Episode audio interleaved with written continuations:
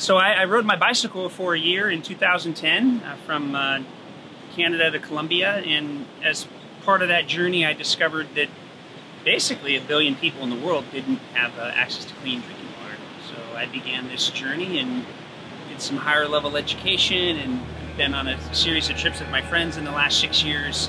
That's all led us to this, to this spot now where we've become very interested in um, small scale, uh, decentralized desalinization projects. It's really the future of water. Hi, I'm Ryan and welcome to today's Beach Talk. I want to help you understand every word of God in the Word of God. God has so many amazing things. He wants to speak to me and wants to speak to you every single day. So I'm really glad that you can take the time to be with us today, and it's my prayer that God speaks to you through these beach talks. Our objective is simple. It's disciples making disciples who plant churches that plant churches so the movement of Jesus can continue all over the world. Now, Matthew chapter four, verses one and two says that uh, when Jesus was led up by the Spirit into the wilderness to be tempted by the devil, and when he had fasted forty days and forty nights, afterward he was hungry. So after identifying with us through baptism, Jesus then identified with us through temptation. This was a necessary part of his ministry. It was a remarkable contrast between the glory following his baptism and now the challenge of being tempted by the devil, much like our lives. Jesus did not need to be tempted to help him grow. Instead, he endured temptation, both so that he could, so that he could identify with us. Now, the Holy Spirit cannot tempt us in James one, but the Holy Spirit may lead us to a place where we will be tempted. This is not to prove something to God who knows all things, but to prove something to us and the spiritual beings watching us. So temptation is a certainty for everyone, yet Jesus' temptation was more severe. It was more severe because he was directly tempted by the devil, while most of us just contend with his with his lesser demons. It was also much more severe in the sense that temptation, because it was relieved, uh, temptation can be relieved by giving in, yet Jesus never yielded. Therefore, he bore levels, levels of temptation we will, most of us will never experience. Now, a lot of commentators uh, believe it's, it's improper uh, in this section Uh, to refer to as temptation, because the word uh, "parazo" here is more often and more accurately translated testing instead of temptation. This word here has a different element in its meaning. It means to test far more than it means to tempt in our sense of the word. So more like Jesus is the great test. Now, Martin Luther said, prayer, meditation, and temptation are the three best instructors of a minister. So Jesus had fasted forty days and forty nights, and afterwards he was really hungry. Matthew points out the barren desert and Jesus' severe physical condition after such a fast. Uh, when the hunger pains return, oftentimes that can be a, a sign of someone starving to death. So it was a miracle evident in the life of Moses and Elijah. It was supernatural, but not beyond human capacity when enabled by the Spirit of God. Now, forty days and forty nights, this is a familiar period of testing in the Bible, both in the days of Noah and uh, in the Israel uh, as they went through the wilderness, and also for Jesus. This wasn't self-denial just for the sake of self-denial, or worse yet, for the sake of building spiritual pride. This was a period of forced dependence upon God. Now, we remember he learned obedience through the things which he suffered, according to Hebrews five. Now, verses three and four here says, now when the tempter came to him, he said, if you're the Son of God, command that these stones become bread. But he answered and said, it is written, man shall not live by bread alone, but by every word that proceeds from the mouth of God.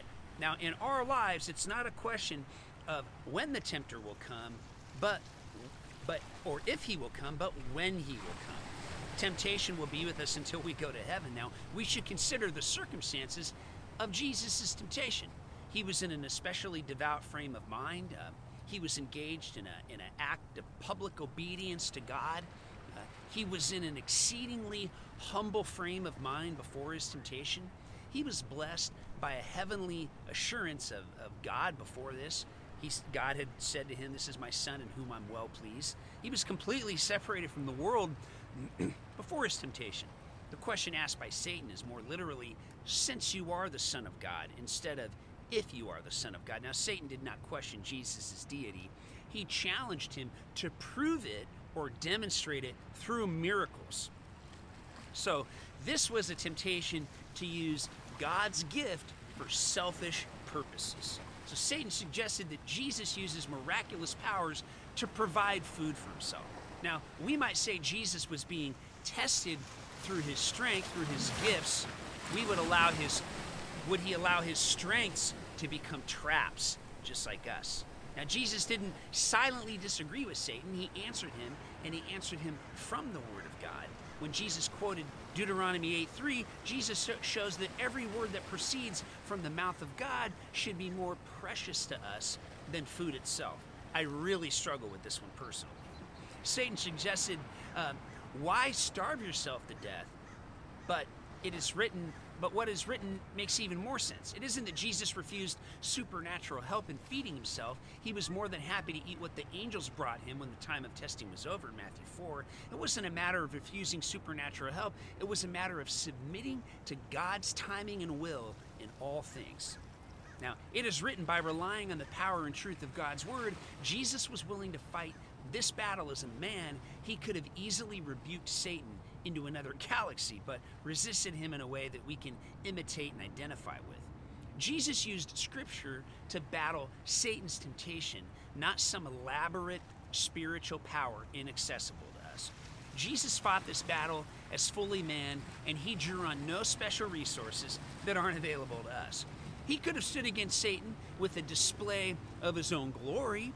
He could have stood against Satan with logic and reason. Instead, Jesus used the Word of God as a weapon against Satan and temptation. So we effectively resist temptation in the same way that Jesus did, by countering Satan's seductive lies by shining the light of God's truth on it. Now, if we're ignorant of God's truth, the Word of God, and we're poorly armed, we'll lose this fight against temptation. In verses five and seven, it says the devil took him up to a holy city, put him on a pinnacle, and said, if you're the Son of God, throw yourself down, for it is written, he shall give his angels charge over you. Now in their hands they'll bear you up, so that you don't put your foot against a stone. And Jesus said to him, it is written again, you shall not tempt the Lord your God. Satan tempted Jesus to force the Father into a supernatural event. Jesus appealed to the desire within every man to sense approval from God and to have that approval be publicly demonstrated. Now, this pinnacle of the temple arose at two hundred feet from the floor of the Kidron Valley. A leap from there and the appearance of angelic protection would have been a remarkable thing to see. But Jesus had this kind of spectacular demonstration at John's baptism right before this, and that must have seemed far away after forty days of nights of fasting and not eating food. Jesus was modeling that we don't live from one high to the next. For it is written, the devil can use that phrase also. We can trust that the devil has memorized the Bible himself as, and is an expert at quoting it out of context to defeat us. Now here the devil quoted Psalm ninety-one, took it out of context, basically to say, go ahead, Jesus, if you do this, the Bible promises that God will just, you know, help you out of this situation. And, and won't that be great? Charles Spurgeon said, Satan borrowed our Lord's weapon. It is written, but he did not use the sword lawfully. He left out the necessary words, in all thy ways. Thus he made the promise say what in truth it never suggested. Jesus understood from his knowledge of the whole counsel of God in Acts twenty that Satan was twisting this passage from Psalm ninety-one. Jesus knew how to rightly divide the word of truth. Second Timothy chapter two. Sadly, many of us are willing to believe anyone who quotes, who quotes from the Bible today. Anybody can say pretty much whatever they want because we can cherry pick parts of the Bible to support what we already want. That's called proof texting. Now, it's important for each of us to know the Bible for ourselves and to not be deceived by someone who quotes the Bible but not accurately or with the correct application. He said, you shall not tempt the Lord your God. Jesus replied with Scripture, but applied it correctly. He knew that attempting to force or manipulate God to force such a demonstration would tempt God, which the scriptures forbid. Now this warns us against demanding something spectacular from God to prove his love or concern or anointing or favor on us. He loves us, and he showed that on the cross. He can't do anything more spectacular than dying on a cross for us. Romans eight and ten, I'm sorry, verses eight and ten says, "Again the devil took him up on an exceedingly high mountain and showed him all the kingdoms of the world and their glory, and he said to him, 'All these things I will give you if you'll fall down and worship me.' Then Jesus said to him, 'Away with you, Satan, for it is written, you shall not worship the Lord your God, and you should serve him only.'" Essentially, this vision invited Jesus to take a shortcut around the cross. Jesus came to win all the kingdoms of the world and their glory back from Satan's domain, and Satan offers them to Jesus if he'll only fall down and worship him. This was called a demonic shortcut. Evidently, Satan had authority over the world and its governments like he does now. The temptation could not have been revealed unless there was a real sense that Satan does possess all the kingdoms of the world in their glory. Of course, ultimately, all things belong to God, but God allows Satan to as the god of this age, and Second Corinthians four tells us this. This is why the fallen world is in the mess that it is. He says, "Away with you, Satan, for it is written." Jesus replied with the scripture again and commanded the devil to leave. In the same way, we can resist the devil and he will flee from us, according to James four. Now it worked for Jesus and it will work for us. Now the temptations of Jesus remind us that it's not a sin to be tempted as long as the temptation is resisted, even if it's horrible. Jesus was tempted to worship the devil, but he didn't do it. Now verse eleven says, "The devil left him, and behold, angels came and ministered to him." This means Jesus won. Now he won because he recognized Satan's motive of attack: lies and deception. Always lies, always deception. But because Jesus had disarmed the demonic powers in according to Colossians two, but deception is extremely effective at leading us into sin and causing us to live lives of fear and unbelief. Now Jesus showed the only effective counter to deception. It's God's truth, not man's wisdom. First, we must see temptation for what it is, a lie. Then we must combat the temptation with God's word. Then we must always build ourselves up in the truth and have it in our heart.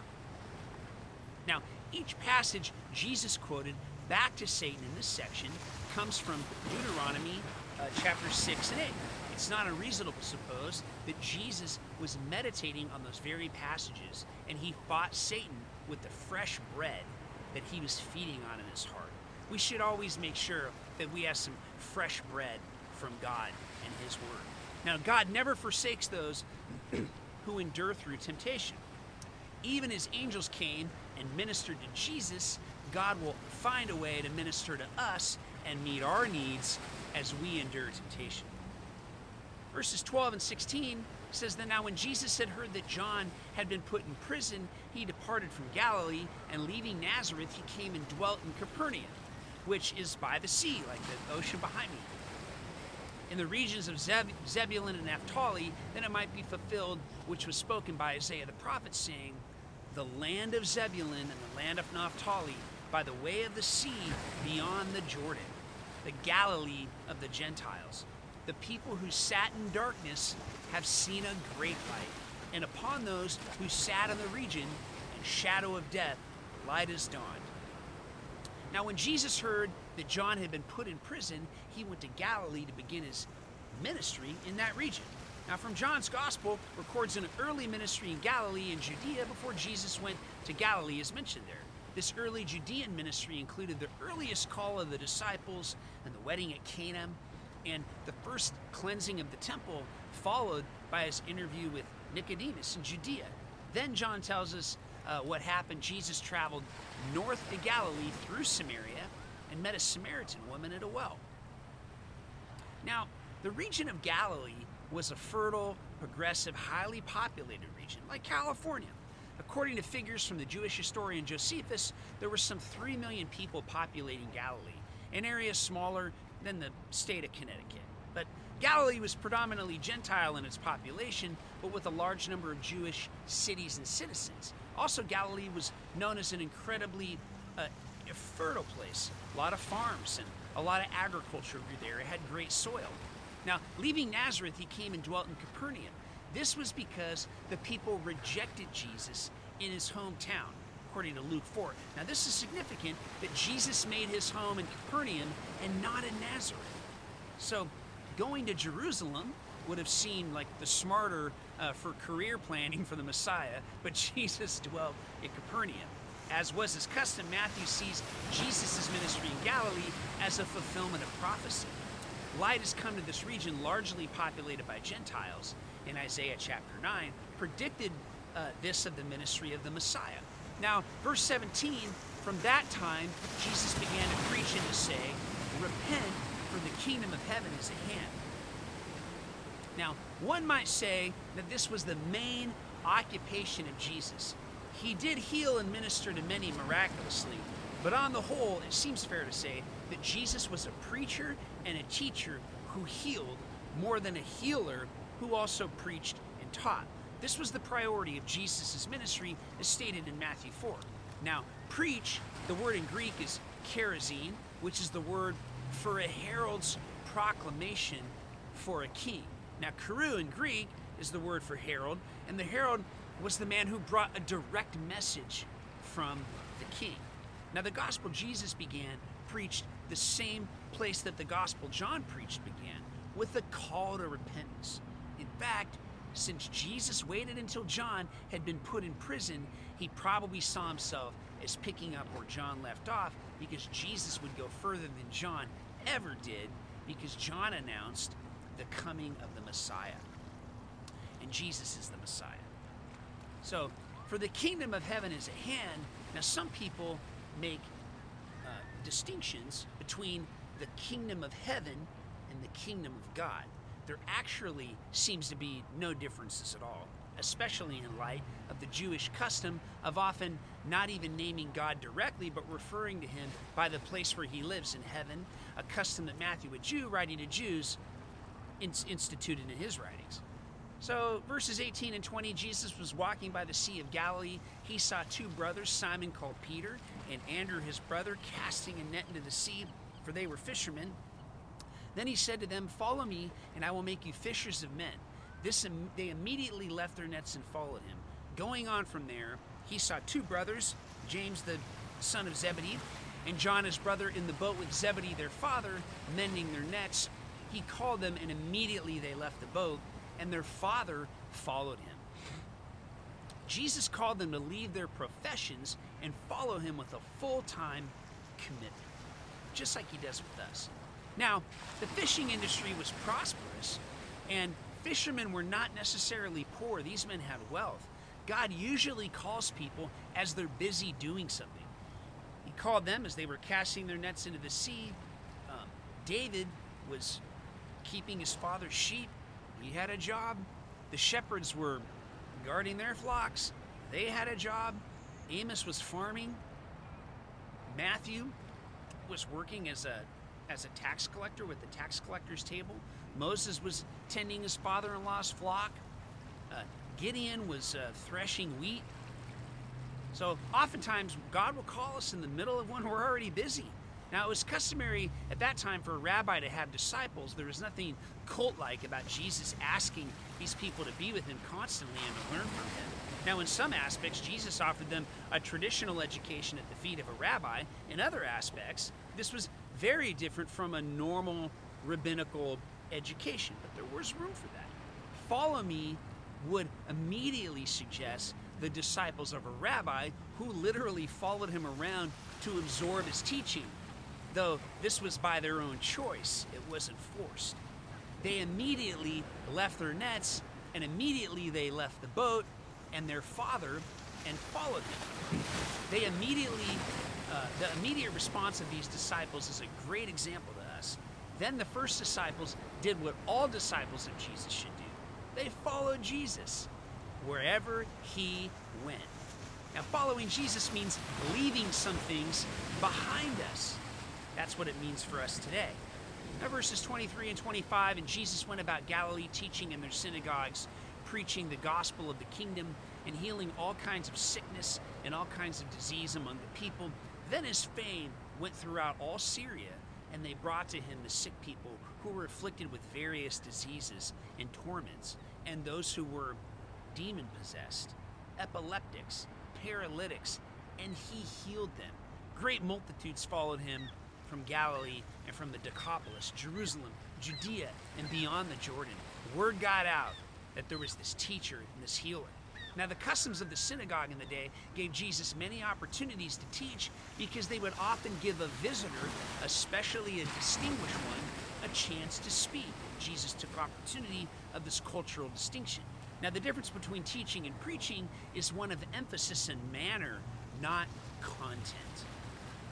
William Barclay points this out. He says that preaching is the uncompromising proclamation of certainties. Teaching is the explanation and meaning and significance of them. Now, Jesus' ability to heal those with all kinds of disease, different kinds of diseases, demonstrates he has an authentic power over the damage done by the fall of man. His authority over demons and those who were demon-possessed shows he has authentic power over all of creation, and great compassion. It says that great multitudes followed him. Jesus had a purpose for allowing such dramatic miracles to attract great multitudes. He wanted to teach the multitudes, not simply impress them with miracles. So this wraps up our time today looking at Matthew four. You know, maybe God's spoken to you through this today, and you'd like to pray. You'd like to say, hey God, I would like to follow you the way these early disciples did, meaning that wherever you went, I went. Maybe you'd like to pray that right now. Let's pray together. Just say, God, would you help me to follow you no matter where that means I end up? In Jesus' name, amen. Now, I hope you'll join us tomorrow for uh, the next chapter of Matthew. And as always, I hope you have a great day. Thank you for your time. We would love to partner with you. Uh, water is a global problem. It's going to take as many partners as we can to help solve this problem. We'd love for you to partner with us. If you can go to our website at w w w dot ocean water dot com. That's O C N W T R dot com. We'd love that. Thanks so much.